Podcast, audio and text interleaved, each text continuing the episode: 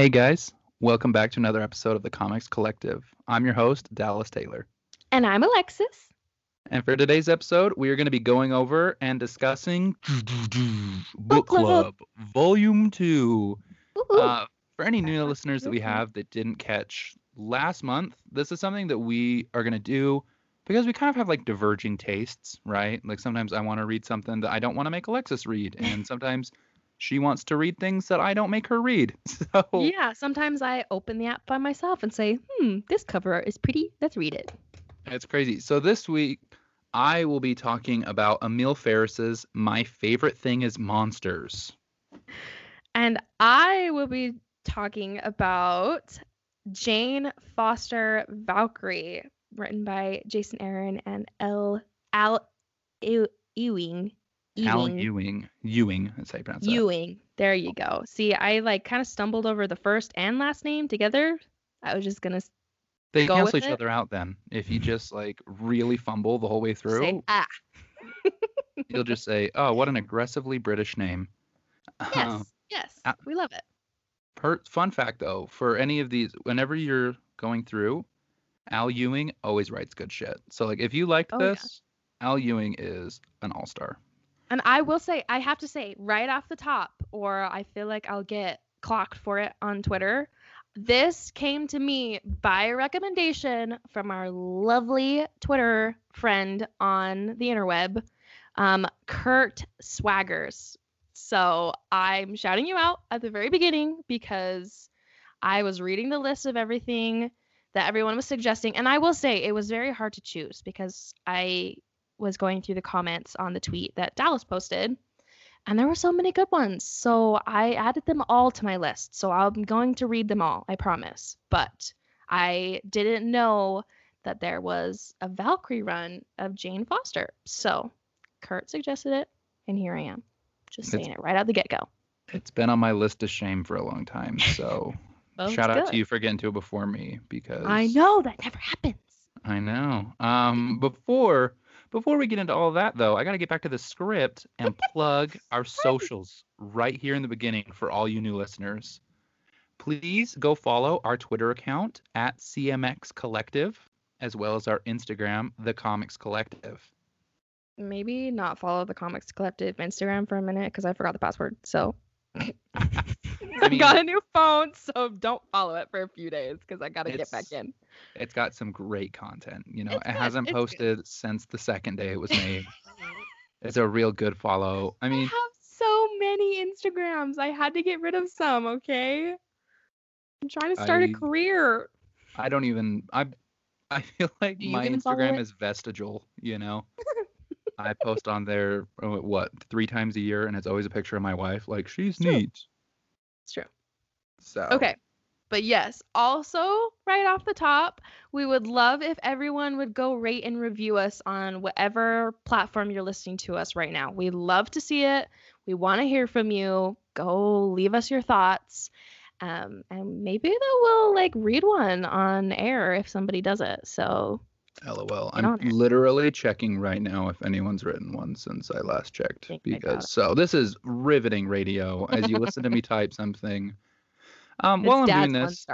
I'm and Eric's five stars. So all right, we still Yep. just have the one. So get on that, guys. top top everyone. We have more friends than one. Come on. Yeah, come on. There's at least three people that like my tweets. Come on. log off of twitter.com and go and write us a review. please. It can be in Uh, French. It can be in whatever you want it to be. Wee wee pee pee. Um, we just lost two followers. Um, But this is already a shit show. We it. are four minutes in and we've already offended all of Europe. Uh, finally, feel free to email us with your questions or comments at thecomicscollective at gmail.com. We got another email this week that we're going to talk about. So it's really fun when you write into us. We like It it. is. It makes us feel important. We shout you out. Okay, and so with all that, let's jump right in. All right. Grrrr. So Alexis made the brave and bold decision to make me go first. So I forgot what I said was going first. from. Love that. We decided three minutes ago, and you forgot.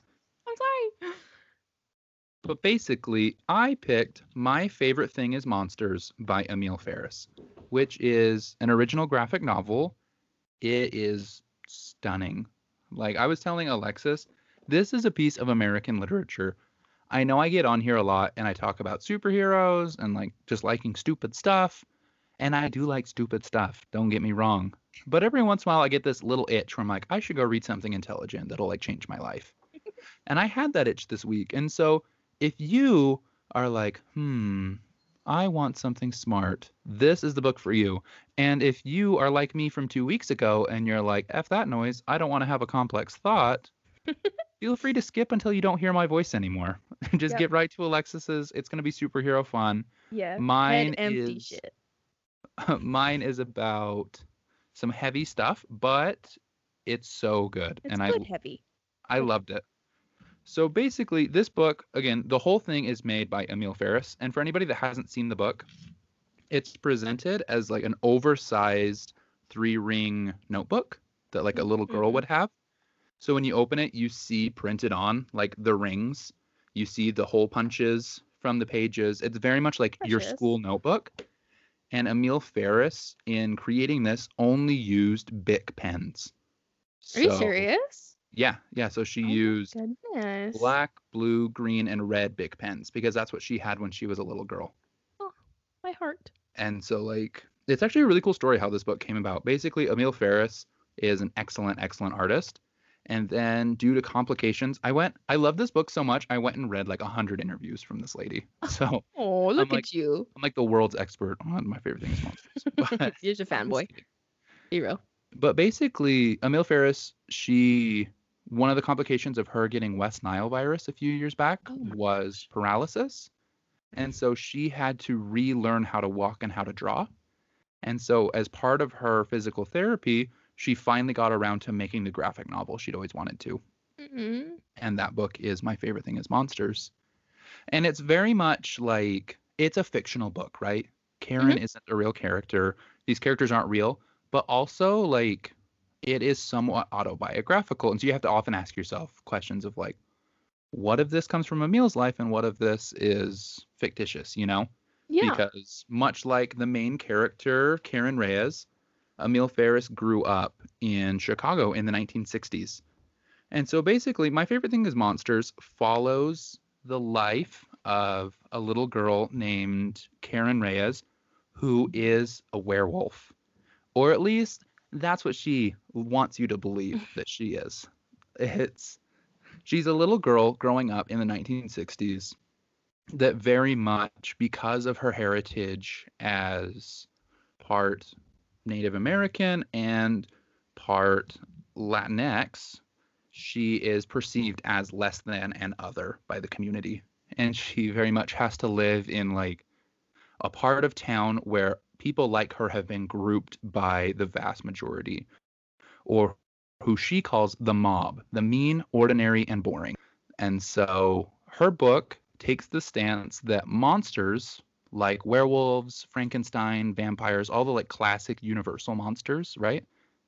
They are beautiful.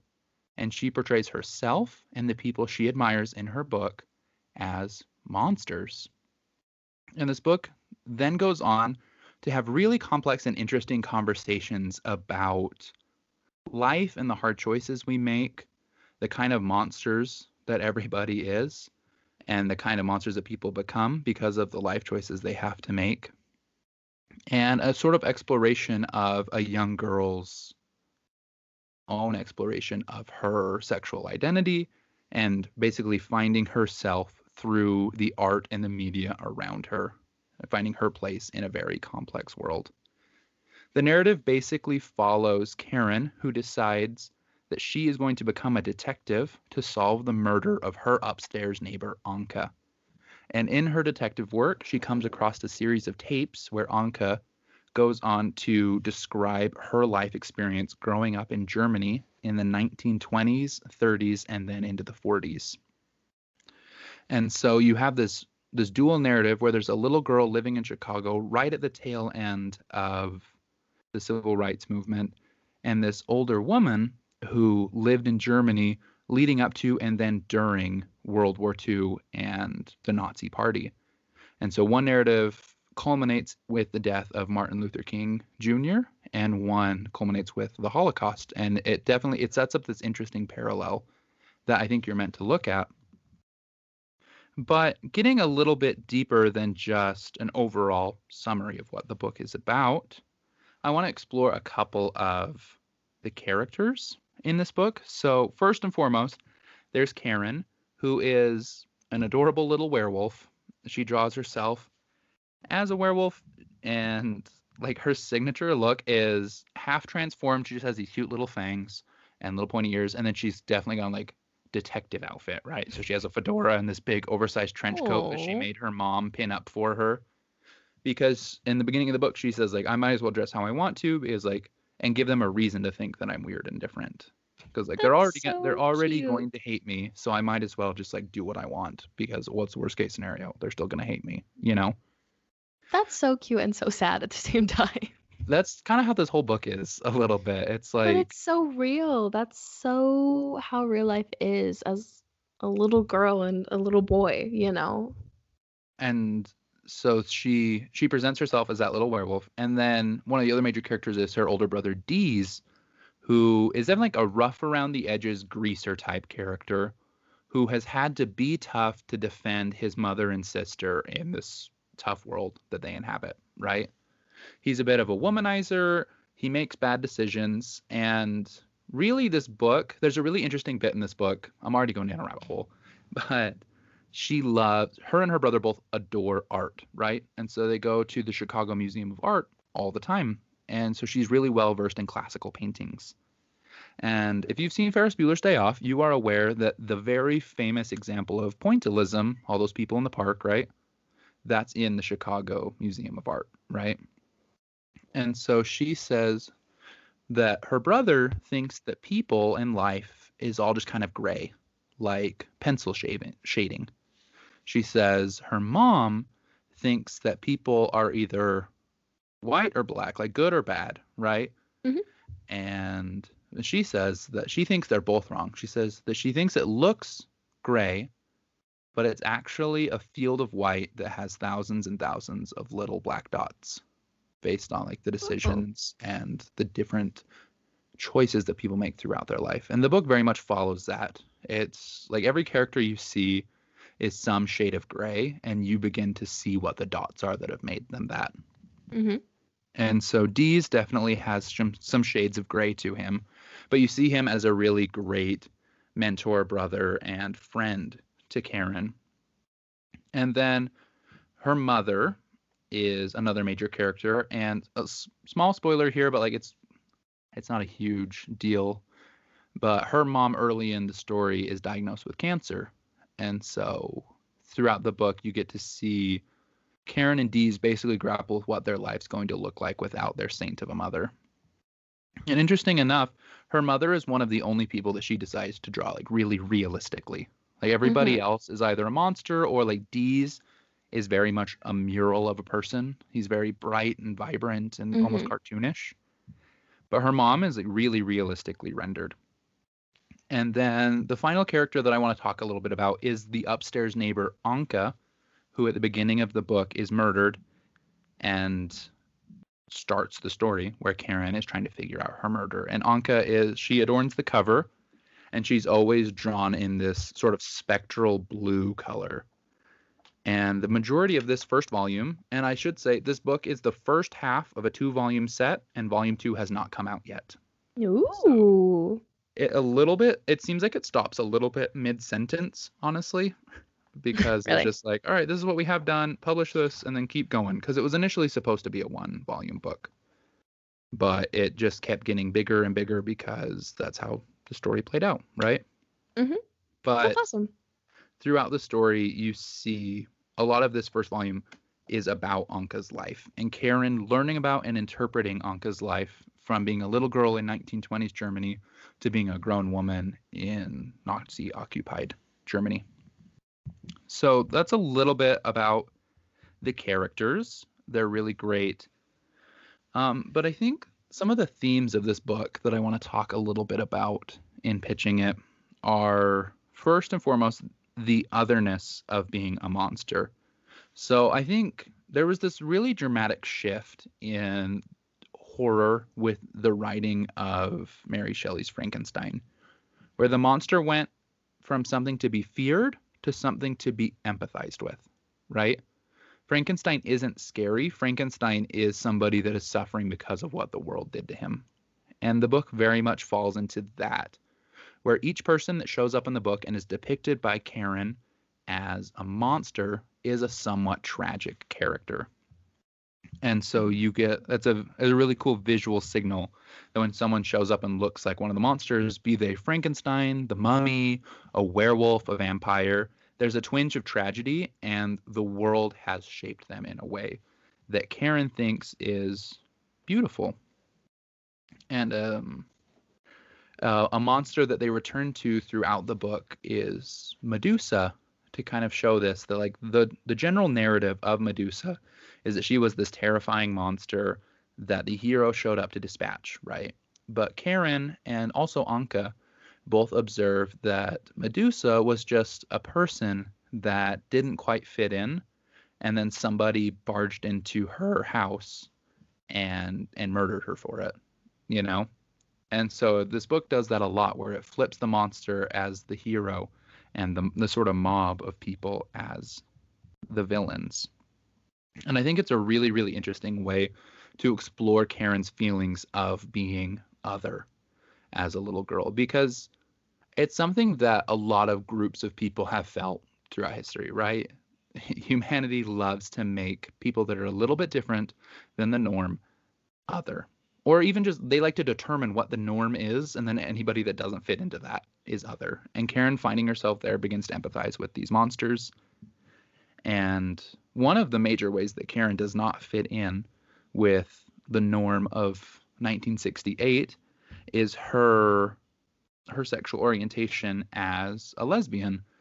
She is discovering these feelings about herself that she has for her good friend that are very much being like swept under the rug and discounted and not not accepted by the people in her life.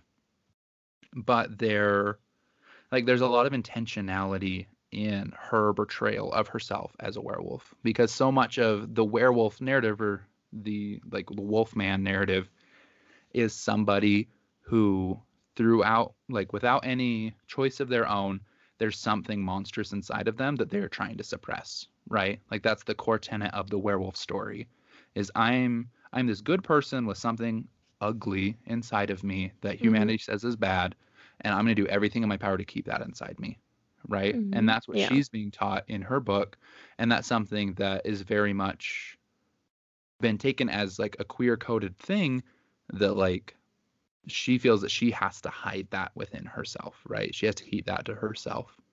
Mm-hmm. And so I don't think it's an accident that she portrays herself as a werewolf or her best friend who who shares those feelings for her side of Dracula, which famously in the 1930s had a scene where two women almost kissed.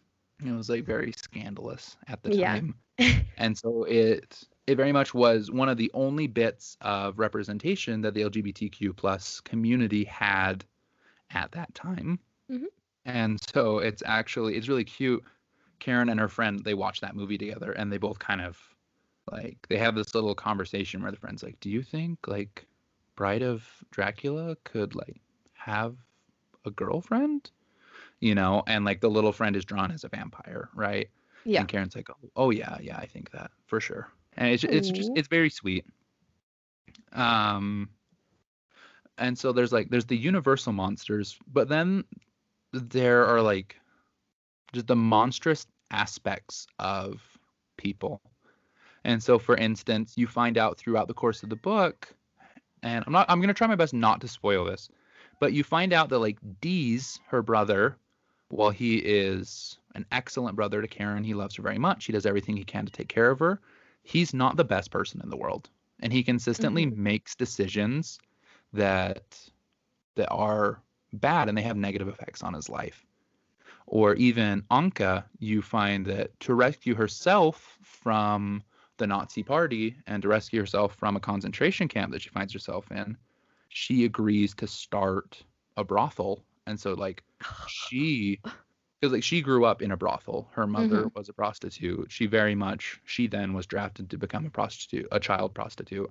It's like she was really familiar with sex work and she was able to leverage that. But then in doing that, like she definitely she entraps other women and girls into a cycle that was vicious to her Mhm. and really scarred her. But she she becomes a monster in doing that, right?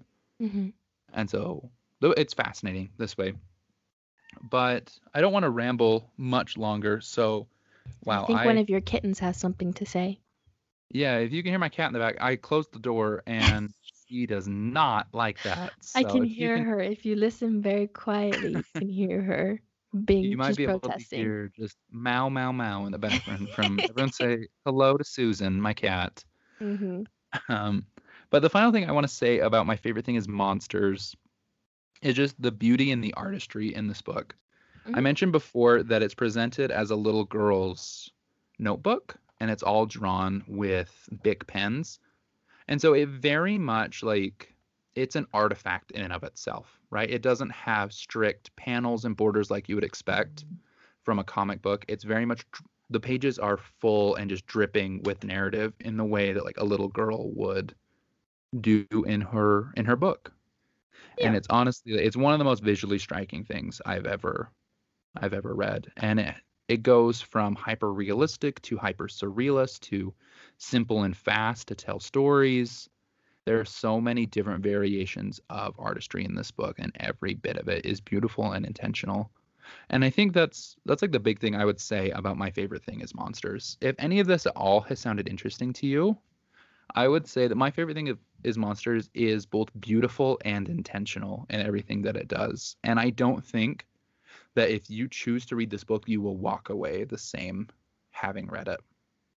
It impacted me really deeply. I loved this book a lot. It was in a stack of many books that I read for the purpose of finding what I want to talk about with book club. And I knew just a few pages in that there was no way I wasn't going to talk about my favorite thing is monsters because Mhm. it's that special. So I hope even if it's like a little bit out of your comfort zone, if you find yourself much more drawn to superhero comics or you don't really drift into the more serious I don't want to say more serious because like I don't want to belittle superhero comics. I love them, right? But like my favorite thing in monsters is definitely different and I think it's a little more daunting. But if you'll take the risk and you'll read this book, I think you will really appreciate it and you you'll get a lot from it. So that's that's all I have to say about my favorite thing is monsters by Emil Ferris. I am desperately awaiting volume 2. Just add it to my list of things that I'm waiting for more of. Be that cough, saga. saga or crowded or now my favorite thing is monsters. But when volume 2 of this book comes out, I assure you you will have to get an earful about it all over again. Book club round two. Just the second part. like volume 10 at that point or whatever. Yeah, right. no kidding. Your go.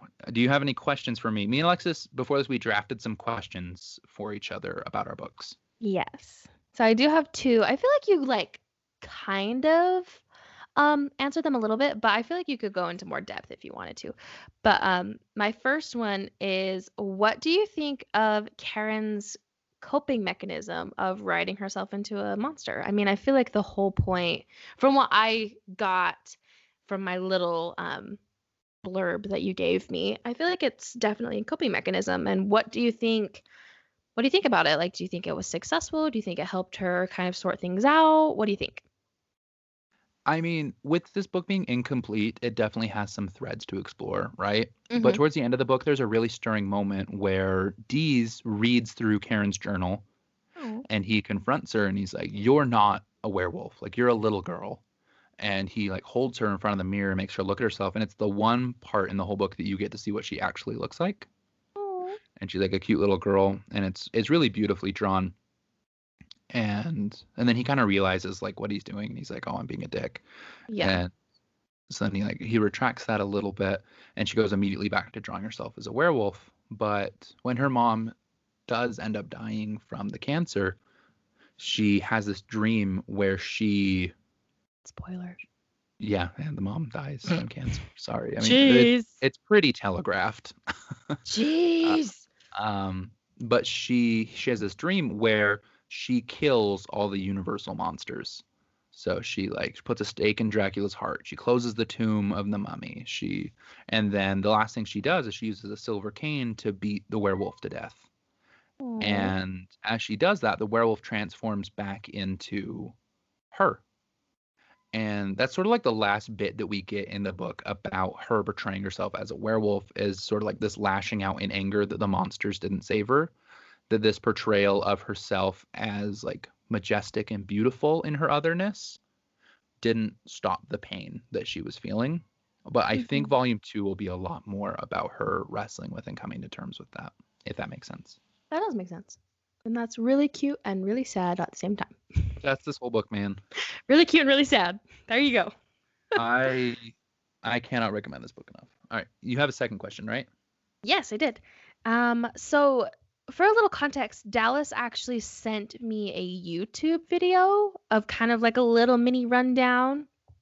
Um, and so my question kind of goes off that a little bit, but I mean, of course, it probably definitely pertains to the story. Um, but what do you think of the comparison of monster stories throughout the ages and how they reflect real life events? I mean, I definitely think there's more to monster flicks than we give them credit, right? One of my favorite movies of all time is the original Godzilla or even the modern interpretation of Shin Godzilla. That it's this beautiful story about the effects of the nuclear bomb in Japan. When you I love Frankenstein. When you read Frankenstein, it's very much about humanity hating you and rejecting you for what humanity has made you, right? And that's something that like I feel a little bit right now. It sounds silly, but like I'm I'm trying so desperately to find a job in New York City right now. I'm a, I'm moving out there in 2 weeks. And there's a part of me that's like that's scared that I don't have anything solid yet, even though I've applied to hundreds of jobs in the last 2 weeks. Mhm. Um but there's like a little bit of anger in me that was like I did the stuff you told me to do, right? Like I went to college, I got my degree, I have tons of work experience, like, and yet all the reports are saying like, oh, people don't want to hire new college graduates right now. I'm like, well, then what the hell was all that for? You know, like you made me that. Yeah. What's the purpose? And like I feel a little bit like Frankenstein there. But then even on like a more metatextual level, it's definitely these monster movies are definitely about people being othered, right? And they want to be included. They want to be a part of society. But again, the mob, mean, ordinary, and boring people, don't want to let them be a part of the group. And so I think there's a lot of solace and comfort that you can take in monster movies in identifying yourself as the Wolfman instead of Karen Reyes' little girl that feels different, you know? Mhm. I don't know if that super answered your question, but No, I think it did. it's what I felt in my heart. Yeah. That's good. That was yeah. a good answer. All right. So it's your turn. I'm going to turn off my mic, go make myself a sandwich, and come back in 20 minutes. I, I don't really want to hear what you have to say about this book. That's all right. I was Ah, texting. of course, I want to hear. Yeah, F you, buddy. um, Just kidding. I was reading tweets. Um. Okay. All right. My turn. Your go. Your turn. Okay, everyone. So I, like we said at the beginning, I got the chance to read Jane Foster's Valkyrie, um, written by Jason Aaron and Al Ewing. Ewing. We'll never be able to say that name correctly. But so I kind of have it broken down a little bit into a few parts because there's a lot of different um, I guess you could say plot changes. I feel like there's a few different groupings throughout the 10 issues that I read. So, we very first, of course, are introduced to our amazing heroine in the beginning, Jane Foster. And she kind of gives us a little background where she is discussing who she is, where she's been, and we see she introduces herself as Dr. Jane Foster. Um, she mentions that she was also known as Thor, and she mentions that she was carrying the hammer and the title for a friend, but had to step down. And I thought that was a super fun um, kind of introduction to like why she's not. I mean, she's not Thor anymore. So, um, and then she introduces how she became Valkyrie. She says there came upon a war and I was called and I answered. And now I am Jane Foster Valkyrie. And I think it was really important to first say right off the bat that something that is very um, highlighted throughout the entirety of these books is that she is very adamant that she is still Jane Foster and also Valkyrie. She keeps those two very separate and she even addresses that she says, I don't think there is anything wrong with still wanting my human part because she has a secret identity. Nobody knows, except for her best friend, Lisa. Um, nobody knows that she's Jane Foster as well as the Valkyrie. And um, right off the top, we see her jumping right into combat and um, kind of she's fighting these. Um, I thought they were hilarious. The very first villains. They are they're like knockoff rollerblade Power Rangers, and I just think they're hilarious. They literally have rollerblade styles. They're riding rollerblades around, and they have all of the sacred Asgardian Valkyrie um, weapons and equipment, and they're using them to rob. I think they're robbing a bank vault car, like one of those armored vehicles. And she just goes in and totally is like, okay, we're on a different we're on a different skill set here and she just takes all of them out. But while she's fighting most of them, one gets away and he has um one of the most I guess you say the most important um piece of the collection of Valkyrie weapons, and he has the sword that was wielded by Brunhilde, the one of the Valkyries that has passed on.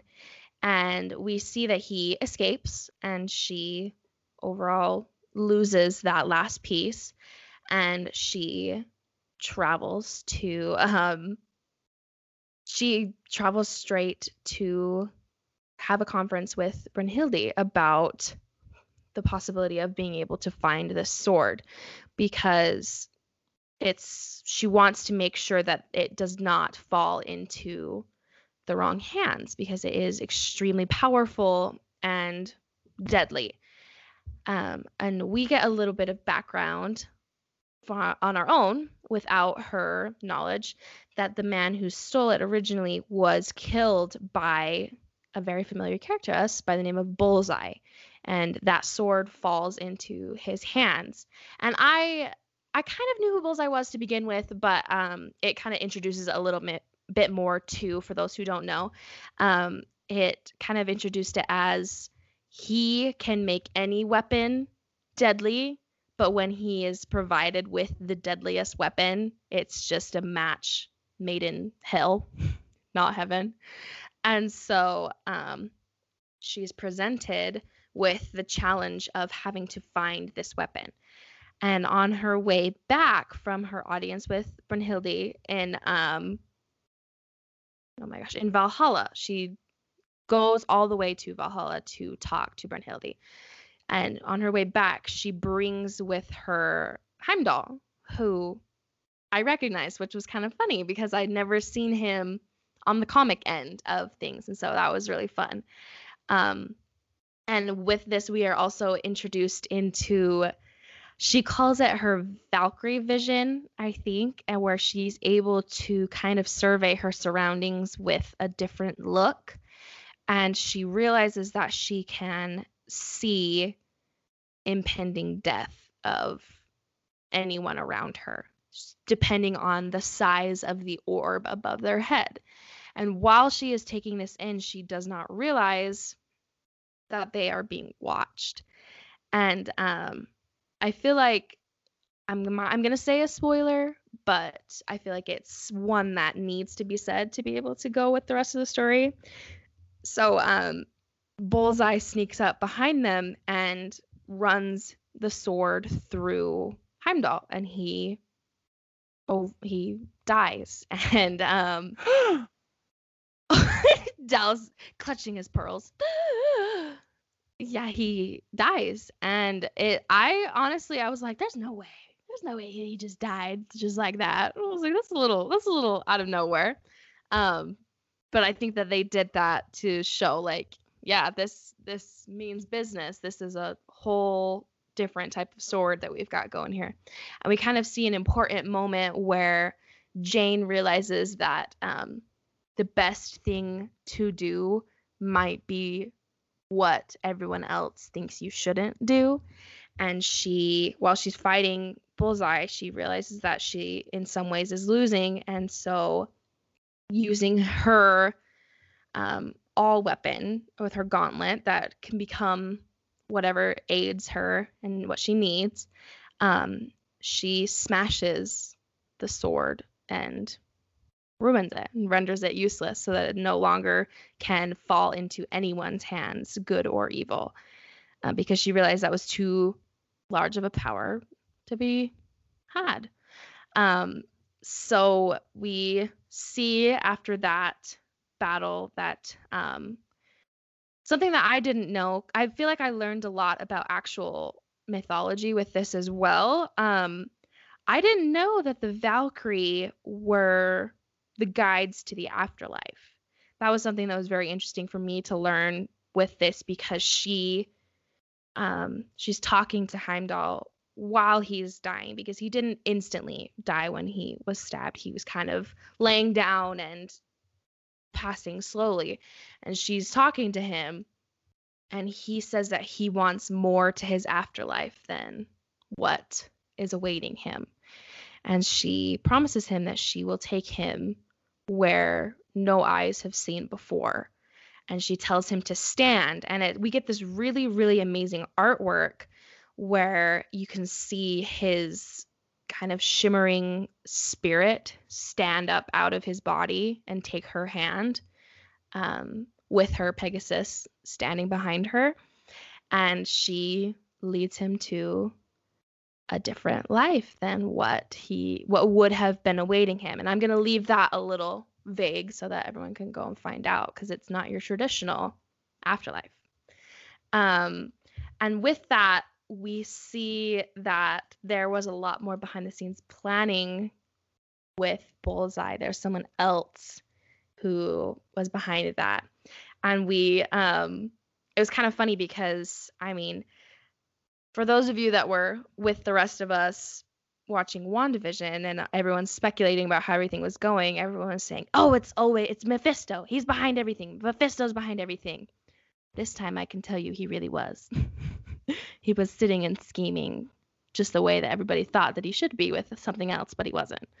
So we um are introduced to Mephisto and the Grim Reaper plotting in literal hell. of how they want the Grim Reaper to basically become the anti Valkyrie, if that makes sense. They want to create him into somebody that brings people down to hell. To my understanding, that's what I understood that they were trying to do. And it was very interesting because we get this um, experience where the Valkyrie recognizes Jane recognizes the Grim Reaper and recognizes what he's trying to do by taking someone down to hell and banishing them to hell so that he can become the role type of Valkyrie. And it's very interesting because she combats this in a way that I don't want to spoil. I feel like it's also really fun, so I'll leave a little vague there too. But um, the way she defeats him is very out of left field and I didn't see it coming either. And it kind of makes me chuckle a little bit on how she got him. So, um, very not what you'd think. And so that kind of is the first, I'd say, cluster. The first four books are kind of clustered together with that plot line. And then we kind of are scooted into another one with um, Doctor Strange. And it was very fun to see some familiar faces throughout this um, run. And we see, we get this um, issue where it's like super doctors. It, it kind of made me giggle because, for those of you don't know, um, Jane Foster is a doctor. And we, while we were reading the story of Valkyrie, it's very important to her that we know that she's also um, a doctor. And with every beginning of every issue, she reintroduces herself, which I find is very interesting. And she does it a little bit differently each time as well. She always mentions she's a doctor, she mentions she's a Valkyrie, and every once in a while, she'll mention that she's a cancer survivor. And she doesn't do it every time, but she always does it in a little bit of different wording. And it kind of sets up this um, plot point that comes with the super the super doctors issue where they are commissioned to go and save death. And I feel like this is a point that I kind of want to talk about a little bit more and something that comes up. Um, it has a very interesting view on grief and the challenges that come with the topic of death. And something that Jane says in the beginning of the issues is that she said while she was Thor, she stared death in the eyes. And she says it's kind of hard to go back to a normal life after staring death in the eyes.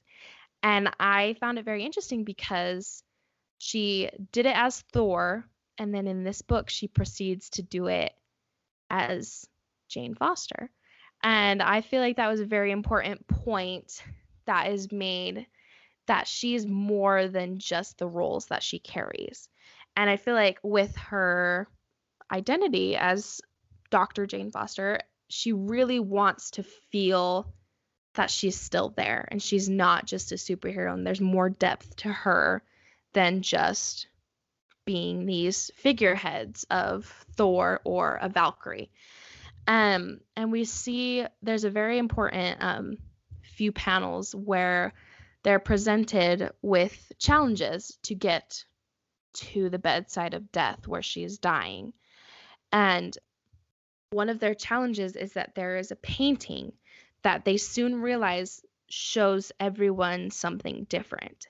And we're shown the fact that Jane has experienced a lot of grief and a lot of torment in her life because of death.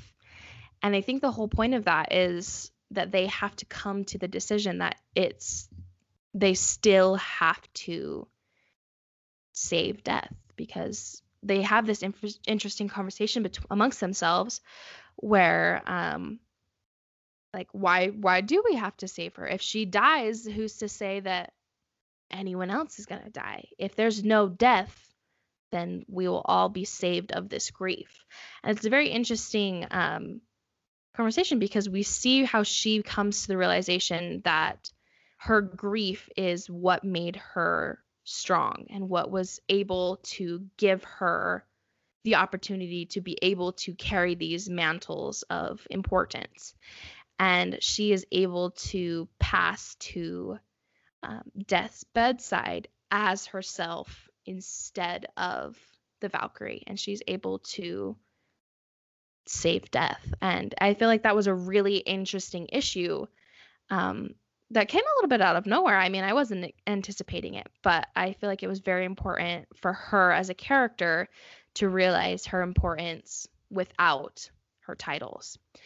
Um, and with that, we kind of jump into the last um, few issues with their own little bout of challenges. And we see, we open with um, kind of some more of the Asgardian folklore. And we meet Tyr, it's spelled T Y R, and he is introduced as Thor's older brother, which is very interesting to me. I'd never heard of him, never met him, and we see that he comes back from it made me it made me think that he was coming back from Valhalla, but I could be incorrect with that. But don't quote me on it, everyone.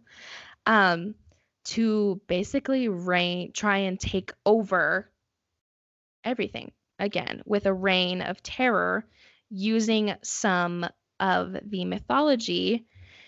Um, they he wants to unleash something referred to as Ode or um, Akava I might have said that wrong, but sorry, everyone. and he wants to bring basically death to the world. And it's kind of presented in this big black cloud, and there's these murderous black dogs that erupt from the core of the earth. And it's just overall pandemonium, and nobody can figure out what's going on and we see our very familiar heroes. We've got Captain America, Iron Man, and Spider Man all trying to rally together to fight these interesting dogs that came out of nowhere and they bring a feeling of emptiness and hollowness with them. And we see that Thor comes and confronts Valkyrie, and they kind of have an unspoken understanding of what's going on, and they travel together to the source. And we see um, the pure power of Jane Foster as a Valkyrie in these next few panels because we see how quickly Tyr is able to overthrow Thor and take over his powers, and he is consumed by this big black cloud of nothingness and he becomes a shell of what he was. And it's kind of described as he is empty in the eyes. And it's very interesting because we can see the whole, like all of the coloring leaves, the art, and everything becomes what I would kind of describe as the feeling of grief or depression and it just kind of feels like everything lost its meaning. And we see Jane trying to combat this in her Valkyrie form. And she uses her all weapon. Um, and I she trans she's able to transform it into whatever would aid her in her battle. And she transforms it into a staff of this very particular piece of wood that holds an unholy power. And we soon realize that that's the whole point as to why Tyr wanted them to come. And he is able to strip her of that weapon and flee to go and try to take over Asgard.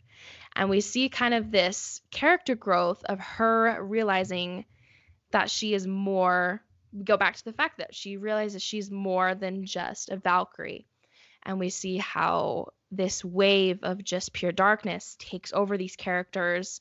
I mean, we see more familiar faces. We see Lady Sif. She puts up a fight, but as soon as the cloud touches her, she just becomes nothingness. And um, I feel like it was a very interesting ongoing theme of how to overcome those feelings of nothingness and low grief type of things. I feel like that was a very interesting theme that I was following and how again and again Jane had to come back from the brink of death and the brink of nothingness and how she earned the rights and the the the ability to be able to be a Valkyrie. And I feel like that was something that was really, really cool to see her growth as a character over and over again and really um, kind of hammer it in how she is there because of who she is. And so I thought that was really cool.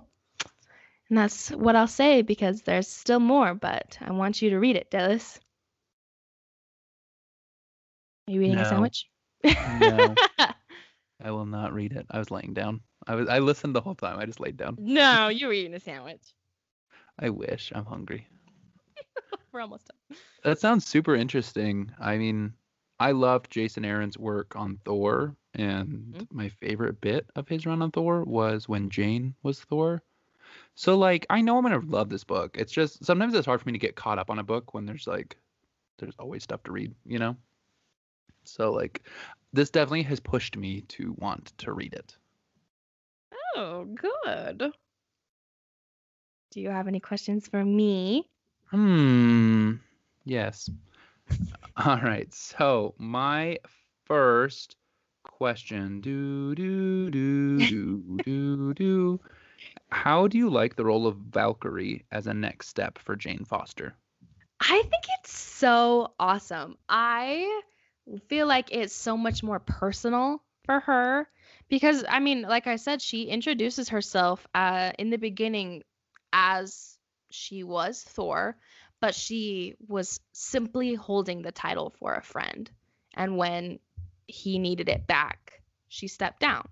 And I feel like that kind of introduces an interesting thought as like she never really saw herself as Thor.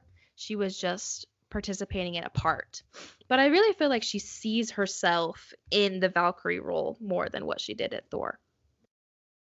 Interesting. All right. What did you think of the incorporation of Norse mythology in this story? I loved it. I thought it was so fun to really get a good grasp of like who the Valkyrie were as a whole, what they were, what they stood for, what they did. I feel like I learned a lot about just them as a whole. I mean, I was familiar with the term, but I had no idea what that entailed, so I was very interested by that. Um and also it was interest it was really fun to see um, how they depicted Valhalla. I did really like that. It was fun. But... I feel like Norse mythology is like having a bit of a renaissance the last 10 years.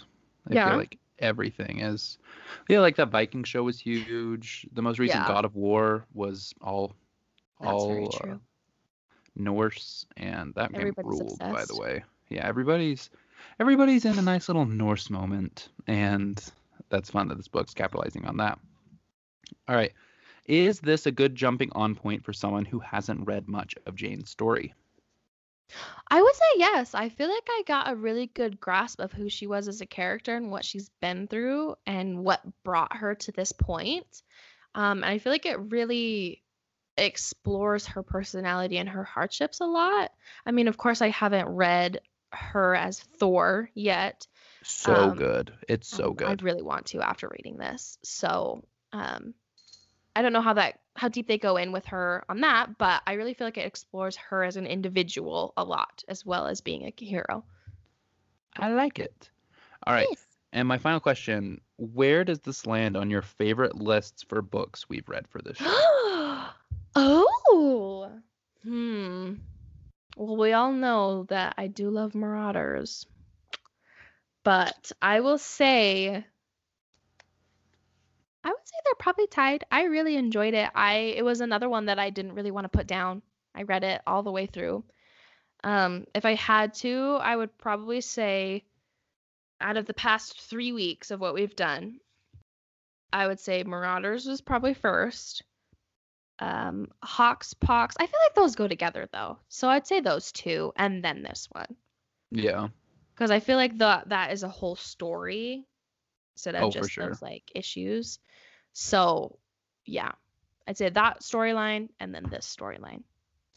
I dig it. I dig it. Thank you, Um, friend Kurt. All right. Do you have anything else you want to say before we move into listener emails? No, I feel good. Do you feel good? Do you want feel like I need to say anything more? No, I mean, I haven't read the book, so like it was cool to me. Cool. Okay. It sounded pretty dope. I will definitely read it. Do it. Um, I really like this book club thing that we do. This was a It fun is fun. idea. it is fun. All right. So we have an email from Kurt Mhm. Swaggers, Because we made him. and yeah, we we bullied him into emailing we us. bullied him. No, it was so sweet. He like DM'd me today. He's like, "Have you guys already recorded?" Because wait, I have to do a British accent because he's from Love Island. He said, "Wait, have you already done? Uh, blimey, have you already done your podcast?" And I said, "No." And he said, "In it." And I said, "Okay." And so he says, "Hey, Dallas and Lexi." No, I'm just kidding. I'm not gonna do that. Um, He's gonna thrash you on Twitter for that. he says questions for Valkyrie Jane Foster for Thursday's book club.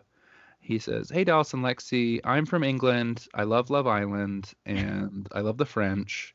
No, I'm just kidding. I'm sorry. He says, "Hey Dallas and Lexi, I love your podcast and was thrilled to hear you were discussing Valkyrie Jane Foster this week.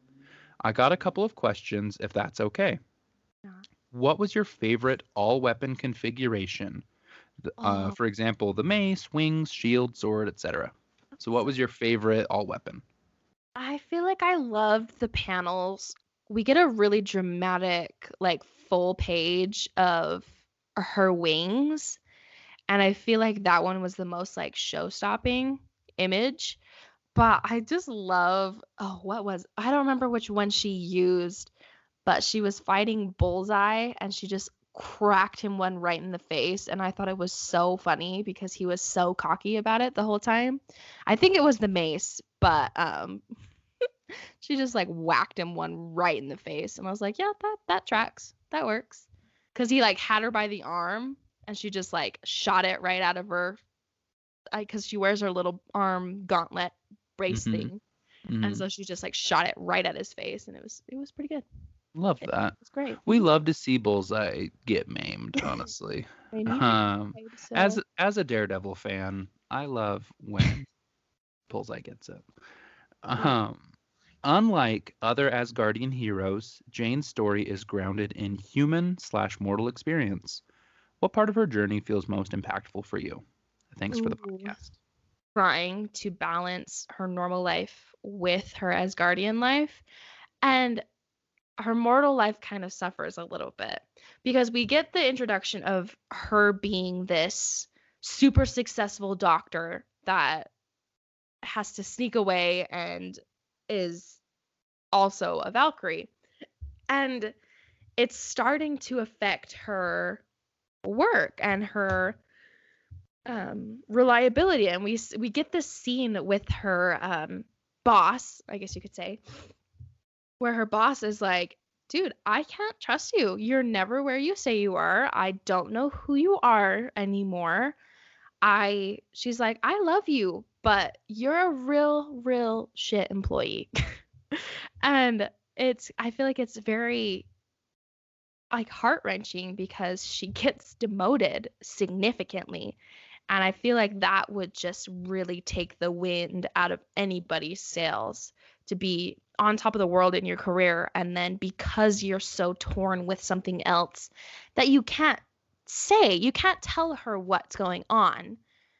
So you just have to take it and deal with it. And I feel like that's something that's really powerful because a lot of the time we don't want to tell our bosses what's going on in our life and it's something that we want to keep close to home so we we let our our ambitions sometimes suffer because of that and i feel like that's something that's a little bit relatable for more people than maybe some of her other experiences so that one was something that was pretty impactful to me i think I like that. I'm a huge fan of secret identities in general. Yeah. So when you were like, "Oh, this is basically Thor, but also has a secret identity," I was like, "Hmm, Hmm. I like that." yeah Um, all right. Well, well, thanks for writing in, Kurt. That was That was lovely. you are a great person. So, Alexis, do you have any final thoughts before we wrap this slush puppy up? Final thoughts. I need to read more about monsters, and Dallas needs to read um, all of the books that I like. The end. Oh, yeah. I need to run um, this show now. We're reading only my books now.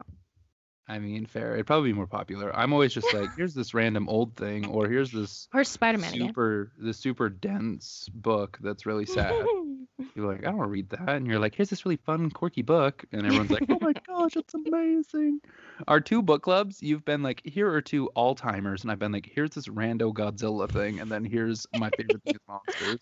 God, you did Godzilla. You're such a weenie. I am a weenie, and I, do love, love it. you though.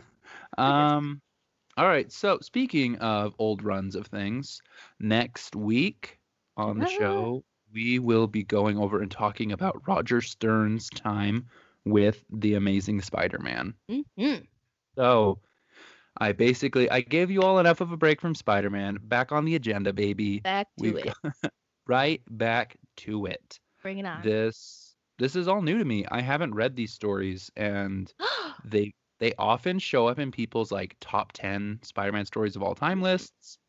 And like I know them all by name. Like I know Nobody Can Stop the Juggernaut. I know the Hobgoblin saga, but like I've never actually read any of them. So I'm really really excited. I've already started doing some background reading of like his spectacular Spider-Man stuff, but I'm about to start the Amazing Spider-Man run that we're actually going to talk about. So make sure to tune in next week. We're doing that with Glenn Matchett, who he's a really great guy. He runs his own podcast that he can introduce everything next week. But make sure not to miss that. And again, thank you so much for listening to the Comics Collective. Bye. Bye.